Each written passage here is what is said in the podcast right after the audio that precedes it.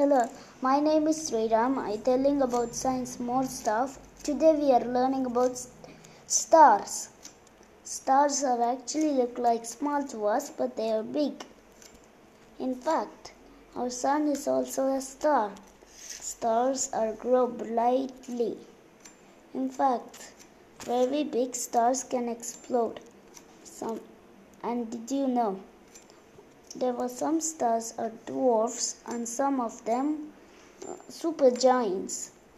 A baby star is called a protostar and our sun is a yellow star. That is every planet's moving around it. Actually, stars are mostly made of hydrogen and helium and you see in night sky there are many constellations, huge group of stars. There are many stars found, found in our galaxy called Milky Way.